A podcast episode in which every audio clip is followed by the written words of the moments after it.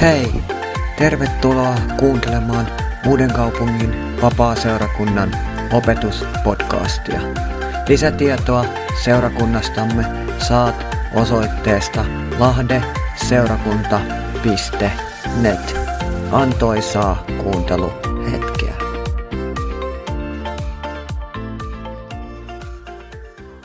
Jumalan rauhaa kaikille. Viimeksi kun täällä saarnasin joitakin viikkoja sitten, puhuin täällä vanhan testamentin Haanokista ja hänen muistokirjoituksestaan. Se muistokirjoitushan löytyi todella ensimmäisen Mooseksen kirjan luvusta 5, ja luen ne vielä ne jakeet ihan selvyyden vuoksi. Kun Haanok oli elänyt 65 vuotta, hänelle syntyi Metusala – Metusalahin syntymän jälkeen Haanok vaelsi Jumalan yhteydessä 300 vuotta ja hänelle syntyi poikia ja tyttöriä. Haanokin koko elinaika oli 365 vuotta. Haanok vaelsi Jumalan yhteydessä, sitten häntä ei enää ollut, sillä Jumala otti hänet pois. Eli raamattu ei missään vaiheessa sano, että vanhan testamentin Haanok, jonka elämä on hyvin erikoinen, että hän vaelsi koko elämänsä Jumalan yhteydessä. 65 ensimmäistä elivuotta hän ei vaeltanut Jumalan yhteydessä. Mutta kun Metusala syntyy, Haanokin elämässä tapahtuu jotain, jota raamattu ei meille kerro. Mutta sen seurauksena, mitä on tapahtunut, niin Haanok vaelsi Jumalan yhteydessä vielä 300 vuotta ja hän luotti Jumalaan. Eli se oli merkittävä asia hänen elämässä. Ja nyt Jumala kirjoittaa muistokirjoituksen Haanokista ja Haanokin niin sanotussa hautakivessä, jota itse asiassa ei ole. Siellä lukee hänen muistokirjoituksessaan, että Haanok vaelsi Jumalan yhteydessä. Ei ole elämässä mitään tärkeämpää kuin vaeltaa elävässä uskossa, yhteydessä Jumalaan. Ja sitten kun tulee se Jumalan ennalta määräämä päivä, niin kuin raamatussa Haanokissa sanotaan, sitten häntä ei enää ollut, sillä Jumala otti hänet pois. Sillä hetkellä, kun Jumala ottaa sinut pois ja ottaa minut pois, ainoa asia, joka ratkaisee meidän iankaikkisuuden, on se, Olemmeko vaeltaneet Jumalan yhteydessä Kristuksessa vai emmekö ole? Se määrittelee sen iankaikkisuusosan, eikä mikään toive eikä mikään luulo. Ja nyt tänään opetan Jumalan sanaa ja saarnaan Jumalan sanasta Uuden testamentin erään naisen muistokirjoituksen. Ja tämän naisen muistokirjoitukseen liittyy hyvin merkittäviä asioita. Hän on itse asiassa Euroopassa ensimmäinen ihminen, joka tulee uskoon. Hän tulee Filippissä, täysin roomalaisessa kaupungissa Euroopan puolella. Ja hänestä raamattu kertoo jotain. Apostolien tekojen 16. luvussa – ja hänen muistokirjoituksessaan on hyvin mielenkiintoinen sana. Siis nyt muistokirjoitus, josta tänäänkin täällä saarnaan, ei ole ihmisen kirjoittama, ei ole meidän ihmisen luulema, vaan se on se, mitä Jumala kirjoittaa sinusta tai minusta lopuksi meidän muistokirjoitukseen. Ja tämän Uuden testamentin naisen muistokirjoituksessa lukee, että Herra avasi hänen sydämensä vastaanottamaan Kristukseen. Ja se on tänäänkin tässä Jumalan huoneessa. Me emme ole etsineet Jumalaa. Raamatun mukaan ei yksikään meistä. Jumala on aina etsinyt ensin meitä. Ja se, että meidän sydän on eräänä päivänä avautunut Jumalalle – että olemme saaneet armosta vastaanottaa Kristuksen. Se on yksin Jumalan työ. Se ei ole koskaan meidän ansio. Kuulutaanpa sitten mihin kirkkokuntaan tahansa. Se on aina Jumalan työ, että kun ihmisen sydän avautuu vastaanottamaan Kristuksen, se on Jumalan työ. Ja Jumala haluaa, että tämä, mitä tämän naisen muistokirjoituksessa lukee, lukisi myös sinun ja minun muistokirjoituksessa. Käännetään apostolien tekojen 16 lukuun ja luetaan siellä jakeesta 11 jakeeseen 15. Niin siis lähdimme Troaksesta, purjehdimme suoraan Samotrakeen ja seuraavana päivänä Neopoliseen ja sieltä Filippiin, joka on huomattavin kaupunki siinä osassa Makedoniaa, roomalainen siirtokunta. Siinä kaupungissa viivyimme muutamia päiviä. Sapatin päivänä menimme kaupungin portin ulkopuolelle, joen rantaan, jossa arvelimme olevan rukouspaikan. Istuuduimme ja puhuimme sinne kokoontuneille naisille. Kuuntelemassa oli myös eräs Lyydia-niminen purppuramyyjä, Työtiiran kaupungista, Jumalaa pelkääväinen nainen. Herra avasi hänen sydämensä ottamaan vastaan sen, mitä Paavali puhui. Kun hänet ja hänen perhekuntansa oli kastettu, hän pyysi meitä, jos pidätte minua Herraan uskovana, tulkaa kotiin ja jääkää luokseni, hän suorastaan vaati meitä. Eli tämän Lydian muistokirjoituksessa lukee, että Herra avasi hänen sydämensä. Ja mun kysymys tänään tässä Jumalan palveluksessa on se, että miten sydämen avaaminen oikeasti tapahtuu. Jakeessa 13 sanottiin, sapatin päivänä menimme kaupungin portin ulkopuolelle, joen rantaan, jossa arvelimme olevan rukouspaikan. Istuuduimme ja puhuimme sinne kokoontuneille naisille. Vaikka tämä asia, mitä nyt sanon tähän, on kuinka tuttua, niin se on hyvin merkittävä tässä asiassa. Miksi ei ollut miehiä? Syy on juutalainen laki.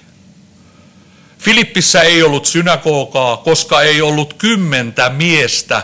Juutalaisen Mooseksen lain mukaan tarvitaan kymmenen miestä, että he voivat avata Toorarullan, eli sen vanhan testamentin lain. Ei ollut kymmentä miestä. Oli joukko naisia. Joukko Jumalaa pelkääviä naisia. Ja nämä naiset oli kokoontunut rukoilemaan sinne joen rannalle. Se oli heidän rukouspaikkansa.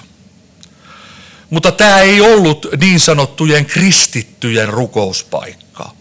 Nämä naiset oli joko proselyyttikasteen kautta tulleet juutalaisuuteen tai he olivat juutalaisia.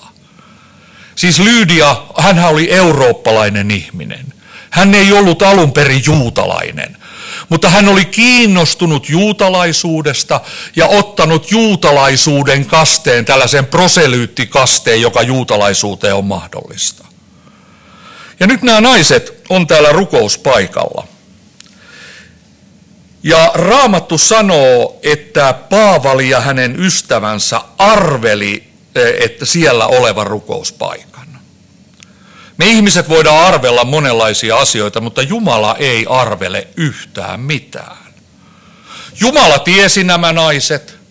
Jumala tiesi heidän sydämensä. Jumala tiesi sen, että he kaipasivat elävää Jumalaa. He olivat, niin kuin Lyydiasta sanotaan, hän oli Jumalaa pelkäävä nainen.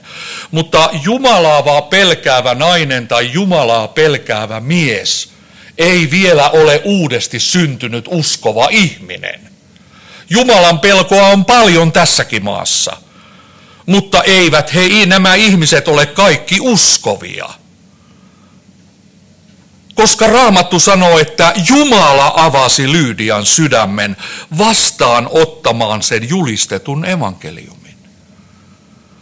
Ja mitä tarkoitan tällä, kun sanon, että Jumala ei arvele mitään, vaikka Paavali ja veljet arveli, niin tosiasia oikeasti on se, että pyhä henki johdatti heitä.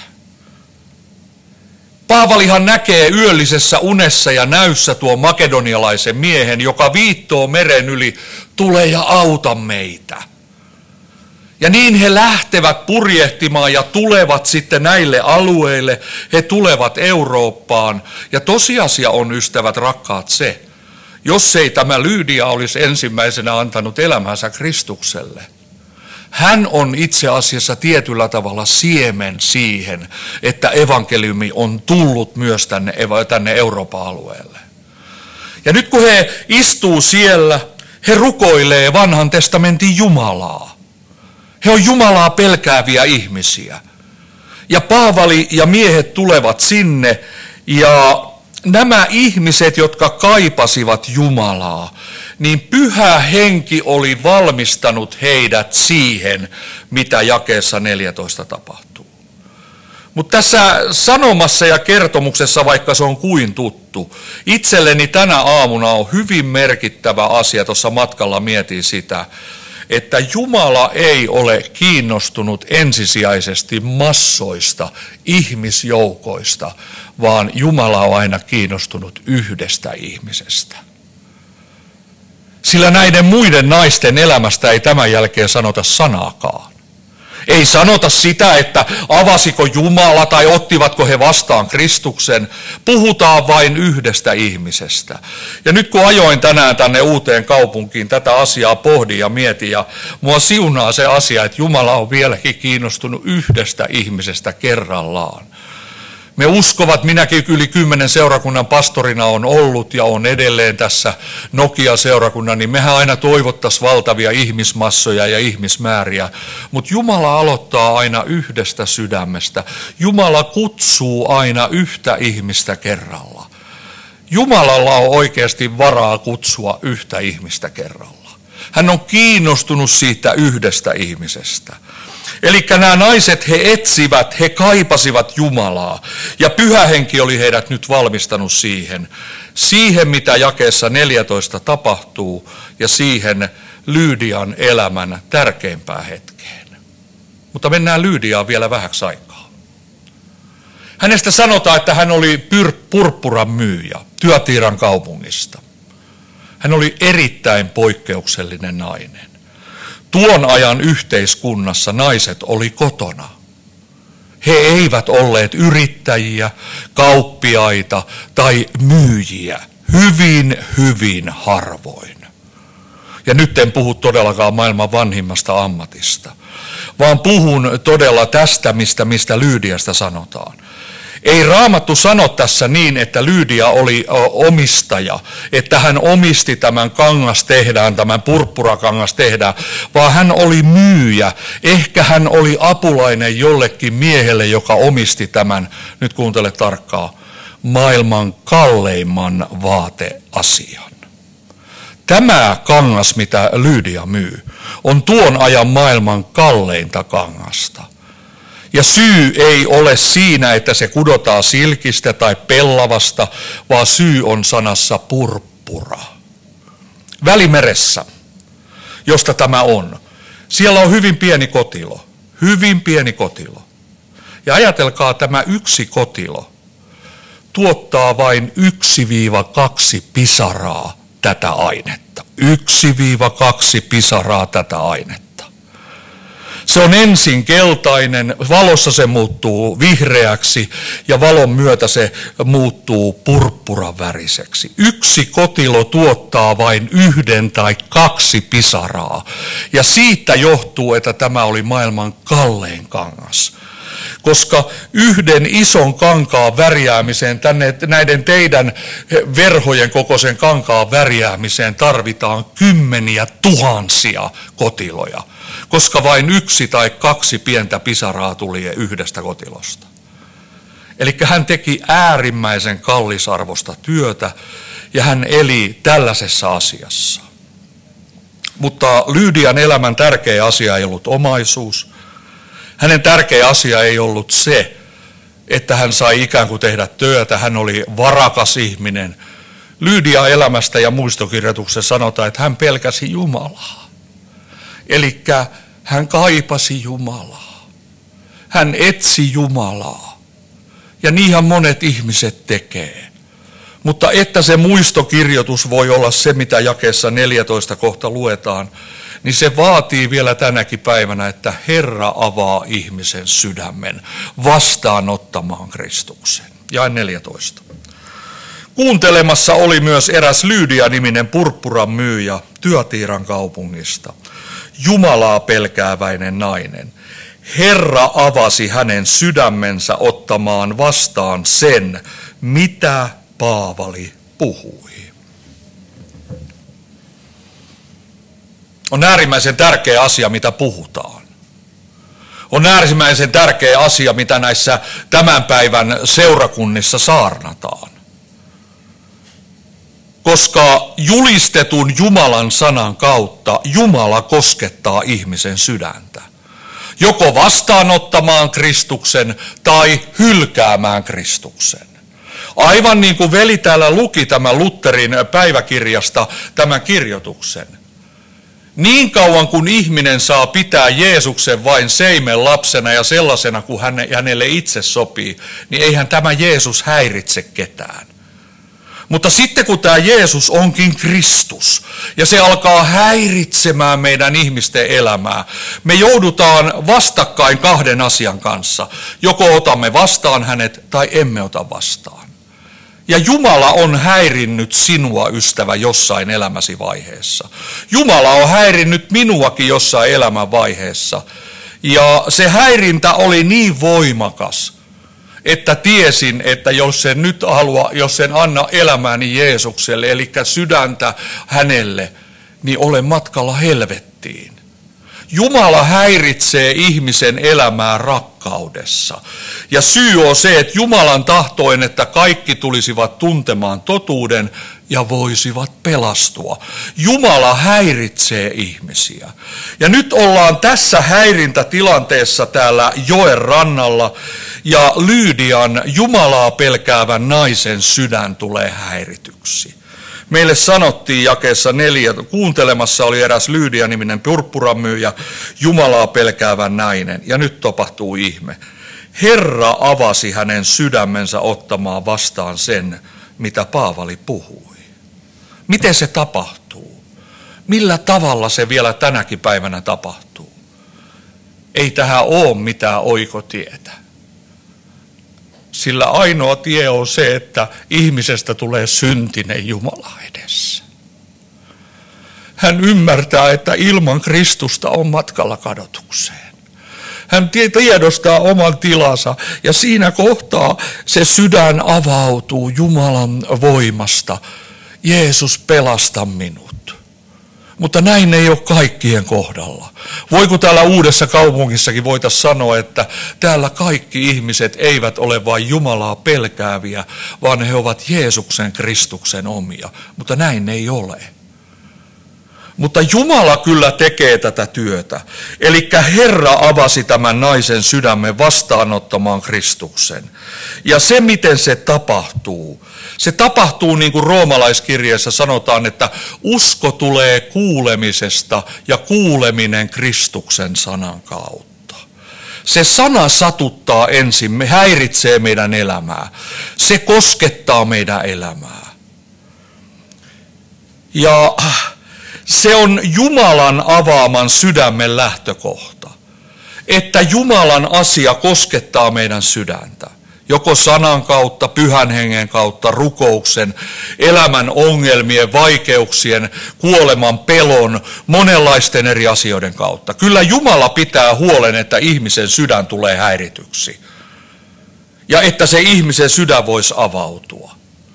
Mutta niin kuin on täälläkin ennen sanonut ja te pitkään uskossa olleena sen tiedätte, Jumala on herrasmies. Hän jätti ihmiselle vain yhden asian ja se on vapaan tahdon. Otanko vastaan vai enkö ota vastaan?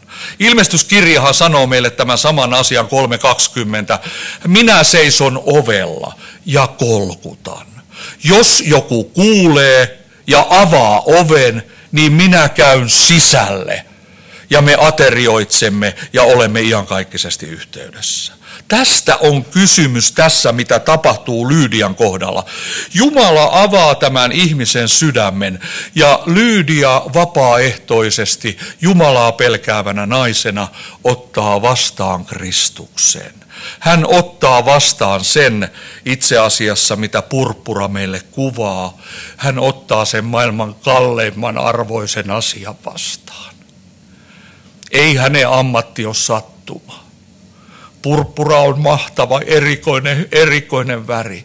Ja se on, se on Kristuksen väri. Se on merkillinen väri. Ja nyt ei enää myydä kankaita, vaan nyt se purppura tuleekin tänne sydämeen. Se tulee Lyydian sydämeen ja Lyydia elämä muuttuu. Eli Jumala toimii yhä edelleen samalla tavalla. Toinen asia. Avaako Jumala sitten ihmisen sydämen väkivalloin? Ei avaa. Jumala ei avaa väkisin kenenkään ihmisen sydäntä, vaan sen julistetun, sen kuulun Jumalan sanan rakkauden kautta se tapahtuu. Armon kautta se tapahtuu. Jokainen meistä tässä huoneessa on ollut elämässään siinä tilanteessa, että hän on seisonut ovella ja hän on kolkuttanut. Hän on pyytänyt lupaa päästä sisälle. Ja asia, joka ei tietyllä tavalla liity tähän saarnaan, mutta ota sen mukaan tähän asiaan. Tällä hetkellä nyt viimeisten kymmenen, parinkymmenen vuoden aikana on tehty karhun palvelus. On itse asiassa revitty kirous suomalaisten lasten ja koulujen päälle. Ja syy on se, että sana Jeesus ei juurikaan saa enää sanoa, koulun aamuavaukset ei oikeastaan lähes missään voi enää alkaa Jumalan sanalla ja raamatun opetuksella.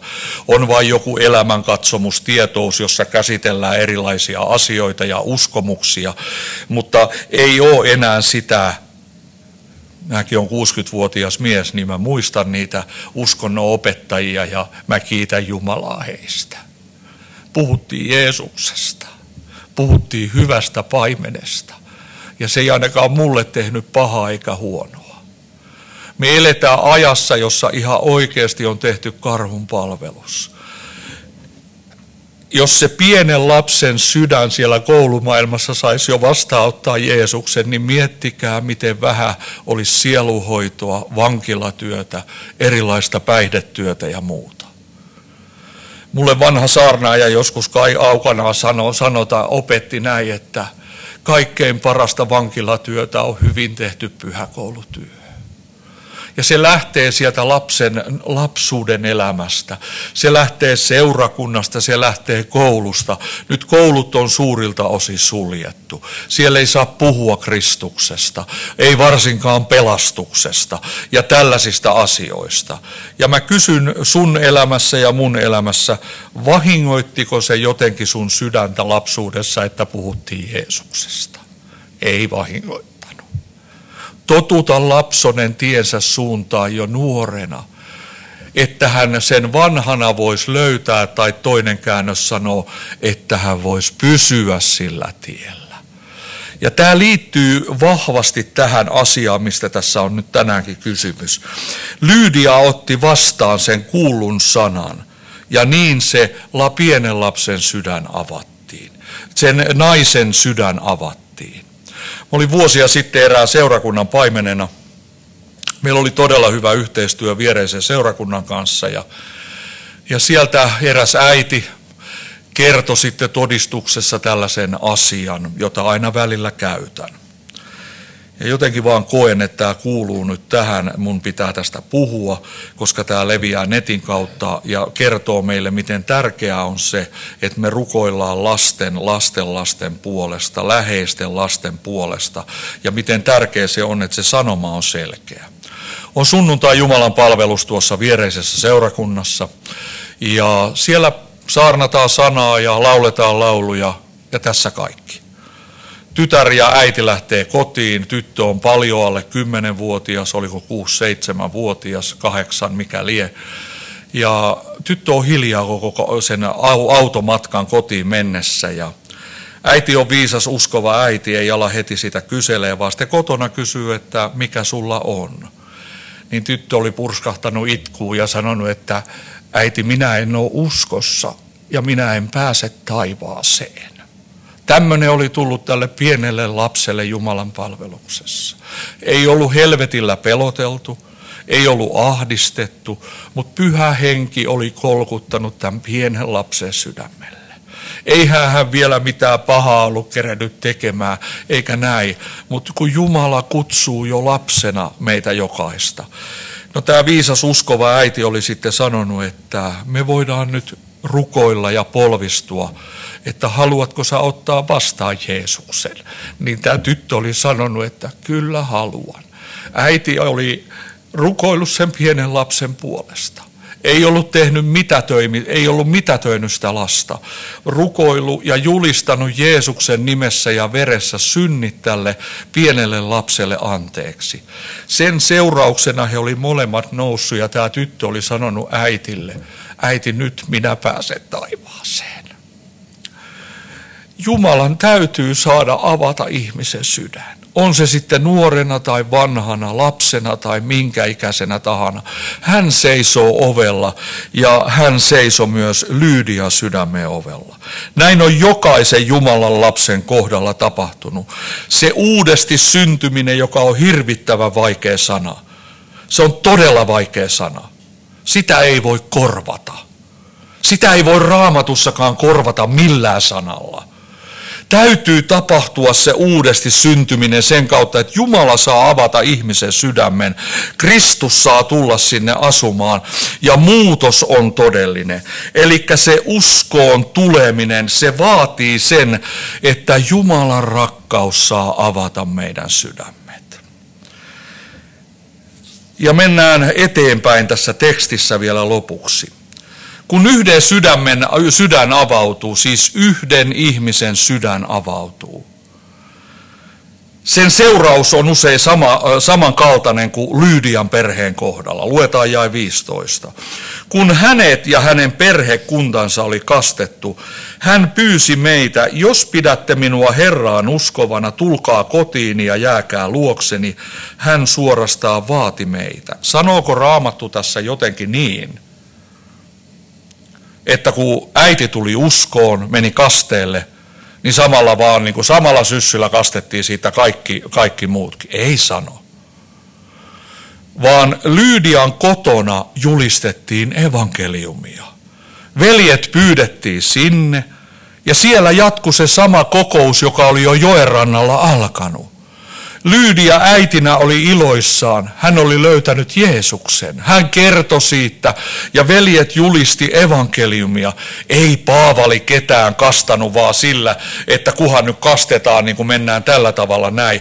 Vaan siellä tapahtui se Jumalan todellinen ihme, että tässä kohtaa koko perhe otti vastaan Kristuksen. Näin on Jumalan sanan totuus. Mutta mun täytyy kritisoida pikkusen välillä näitä meidän vapaa suunnan systeemejä. Oli vuosia sitten pitämässä nuorille ihmisille leiriä, ja he halusivat saada opetusta kasteesta ja seurakuntaan liittymisestä ja seurakuntaelämästä. Ja sitten heillä oli kyselyvuoro. He sai kysyä kysymyksiä. Ja eräs tällainen, ehkä 20-vuotias nuori mies, oli rohkea ja tuli mun eteen ja kysyi, että ja sanoi seuraavat sanat. Että on tullut uskoon tuossa pari kuukautta sitten saanut antaa elämäni Jeesukselle ja nyt meidän seurakunnan pastori pakottaa mut menemään kasteelle. Ja sitten oli hiljaisuus ja hän sanoi, mutta mä en ymmärrä siitä asiasta yhtään mitään.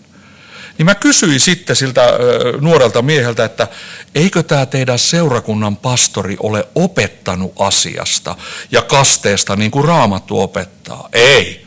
Kun pitää vaan mennä kasteelle, kun se kuuluu uskovalle ja se on tapahduttava välittömästi. Se oli asia, joka jäi vaivaamaan mua ja se vaivaa yhä edelleen. Tästä on yli 20 vuotta aikaa. Mä en ole koskaan sen jälkeen kastanut yhtään ainutta ihmistä, etteikö ole raamatusta asia käyty läpi. Kyllä Jumalan sana kestää oman sanansa. Ei meidän tarvitse tehdä kenestäkään ihmisiä, kää, ihmisistä käännynnäisiä. Se on Jumalan työ, että Jumala avaa ihmisen sydämen, ihminen voi tulla uskoon. Mutta se on ihan sama tässä uskon elämän näissä askeleissa ja kasteessa ja seurakuntaa tulemisissa, että kyllä pitää olla sen verran aikaa keskustella ihmisen kanssa, käydä rauhassa Jumalan sana läpi, miten raamattu opettaa näistä asioista.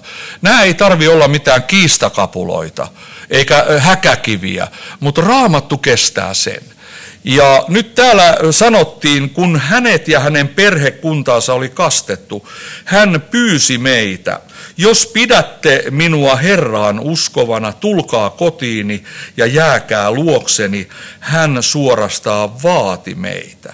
Eli tämä jae 15 itse asiassa viittaa nyt siihen, että Lyydian perhekunta oli siellä joella koska siellä joella hänet kastettiin, hänen perheensä tuli uskoon, heidät kastettiin. Ja nyt Lyydia pyytää, tulkaa minun kotiini, minä tahdon teitä palvella. Tässä on toinen asia. Kun Jeesus saa pelastaa ihmisen, hän antaa meille palvelija sydämen. Ei sellaista sydäntä, joka kirkossa ja seurakunnassa vaan vaatii, että muiden pitää tehdä sitä ja muiden pitää tehdä tätä. Olen näiden rakkaiden veljien ja sisarien kanssa kyllä elämäntyötä tehnyt, jotka aina motkottaa ja valittaa joka asiasta. Miksi ei ole herätystä? Miksi pappi on nuan kuiva? Miksi pakastimesta on pulla loppu? Nämä on ihan arkipäivä asioita, joita me on pappina käynyt läpi. Eli vaatioita löytyy aina Jumalan seurakunnasta, mutta palvelijoita saisi olla paljon enemmän. Nyt Lyydian sydän muuttui. Hän otti Kristuksen vastaan. Ja mitä tämä merkitsi? Tulkaa minun kotiini. Minä tahdon palvella teitä. Ja sitten hän oli vielä sen verran nöyrä, kun hän sanoi, jos pidätte minua Herraan uskovana, tulkaa kotiin. Mun mielestä on mielenkiintoinen asia. Se puhuu nöyryydestä. Se puhuu siitä Jumalan mielen mukaisesta asenteesta. Eli se vastaanotettu Jumalan sana ja Lyydian sydämen avautuminen, se sai aikaan sen, että koko perhe tuli kiinnostuneeksi asiasta. No miten se oli teidän perheessä aikoinaan, kun tulitte uskoon? Menikö kaikki mukavasti ja oliko kaikki iloissa ja halleluja? Ei se ihan niin tainnut kaikkien kohdalla mennyt. Kyllä siinä tuli niin, että hyvä mies meni sekasin. Nyt se vasta sekasi on. Mä ihmettelen omaakin elämää, on pitkän huumausainetyön käynyt läpi, toistakymmentä vuotta käyttänyt aineita, istunut vuosia vankiloissa ja sitten kun mä tulin uskoon, niin osa mun lähipiiristä mietti, että nyt se meni aivan sekaisin. Hyvä mies meni aivan sekaisin. Eli se usko ei aina tuo aikaa sitä, että kaikki on hyvin ja kaikki on mukavaa, mutta Jumala iloitsee, taivas iloitsee. Ja toivottavasti tämä meidän elämä saa todistaa enemmän kuin meidän sanat. Lyydia elämä nimittäin todisti. Hän ei heti ensimmäisenä alkanut pyrkimään saarnapönttöön, vaan hän sanoi, että tulkaa minun kotiini, niin minä palvelen teitä. Siitä se lähtee. Viimeinen asia. Mitä näille muille naisille tapahtui siellä joella? Ei raamattu sano siitä yhtään mitään. Jumala ei ole meille tilivelvollinen. Mutta Johannes saa sanoa Johanneksen evankeliumissa, että jos kaikki se, mitä Jeesus teki, olisi kirjoitettu ylös, niin eihän se mahtuisi mihinkään kirjoihin. Mä haluan uskoa lapsellisesti, että kyllä siellä niin vahva pyhähenki siellä joenrannalla on ollut, että on siellä muidenkin sydämet saattunut avautua ja Herra saanut avata. Mutta Raamattu ei sano näin.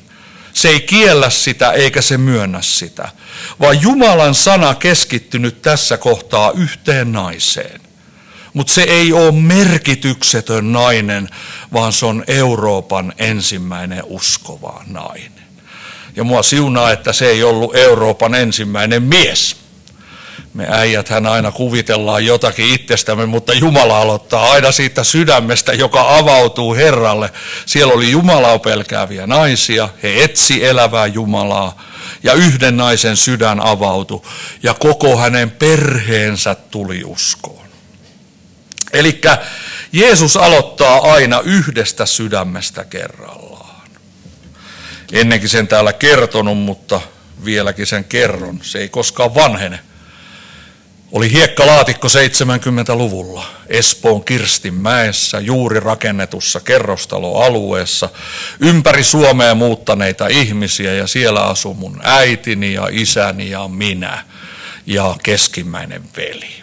Äiti odotti kolmatta lasta, nuorinta veljeä ja synnytyksen aika tuli ja sitten jossain vaiheessa alkoi se hiekkalaatikkovaihe.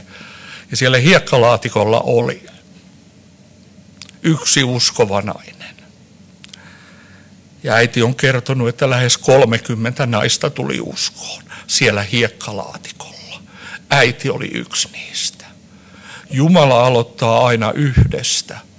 Ja sen yhden ihmisen elämä voi koskettaa merkillisellä tavalla sukua, ystäviä, lähipiiriä tai sitä taloja. Ei pidetä edelleenkään vakaalla tätä uskoasiaa, vaan kerrotaan Kristuksesta – sopivalla ja sopimattomalla ajalla. Ja yksi asia, johon, joka mä oon huomannut niidenkin ihmisten elämässä ja perheiden elämässä, jossa nyt kaikki ei välttämättä ole uskossa, niin yksi mitä ne ei koskaan kiellä, kun mä sanon, että eiköhän me siunata tämä pöytä nyt. Niin kyllä se on jännä, että jumalattominkin ihminen pistää päänsä alaspäin ja laittaa vähän kättäkin ristiin ja sitten me siunataan se leipä. Lyydia elämä muutti hänen perheensä elämän, mutta Lyydian elämän kautta Jumala alkoi muuttamaan koko Euroopan aluetta. Ja ne on sellaisia alueita siellä Turkin ja siellä alueilla, että sieltä paikoin seurakunnat on kadonnut. Siellä oli maailman suurimmat seurakunnat, vahvimmat herätykset Paavalin jälkeisenä aikana. Ja Jumala tulee kyllä vielä ottamaan omansa ja maaperänsä sieltä. Ja sinne alueelle Jumala alkaa tekemään työtä. Ja se ei sulje pois sitä asiaa, että kyllä se Ukrainakin siinä hyvin lähellä on. Hyvin lähellä niitä alueita on. Jumala tekee työtänsä ja vie asioita eteenpäin. Amen. Mä toivotan teille kaikille siunattua kesää ja jos Jumala suo, niin ehkä elokuussa tavataan, mutta silloin ei ehkä enää kirjoiteta muistokirjoituksia, vaan silloin voidaan puhua jo muista asioista, mutta pysytään raamatussa, se on tärkeää. Rukoillaan. Herra, me kiitämme tästä päivästä, me kiitämme Jumala sinun sanastasi. Kiitos Herra siitä, mitä Lyydian elämä meille opettaa. Hän oli Jumalaa pelkäävä nainen. Hän etsi Jumalaa. Ja Jumala, sinä etsit häntä ensin. Sinä lähetit Paavali ja veljet sinne joen rannalle. Vaikka Raamattu sanoi, että he, me arvelimme, niin kyllä me tiedämme, että pyhä henki johdatti Paavali ja veljet oikeaan paikkaan, oikeaan aikaan. Ja syy oli yhden ihmisen pelastuminen. Herra, sinä avasit Lyydian sydämen vastaanottamaan evankeliumin sanoma, joka siellä julistettiin. Kiitos Jumala, että se on meidänkin elämässä, se on sinun työsi. Sinä, Herra, olet avannut kerran toivottavasti meidän kaikkien sydämet ja toivottavasti olemme kaikki saaneet ottaa vastaan elävän Jeesuksen Kristuksen. Herra, siunaa rakkaasti uuden kaupungin aluetta. Siunaa täällä Jumalan seurakuntia, että evankeliumin sanoma olisi kirkas. Ja sen kirkkauden keskipisteessä olisi Jeesus Kristus. Siunaa ystäviä tänään tässä esirukoushetkemme, palvelumme ja kotimatkamme. Amen.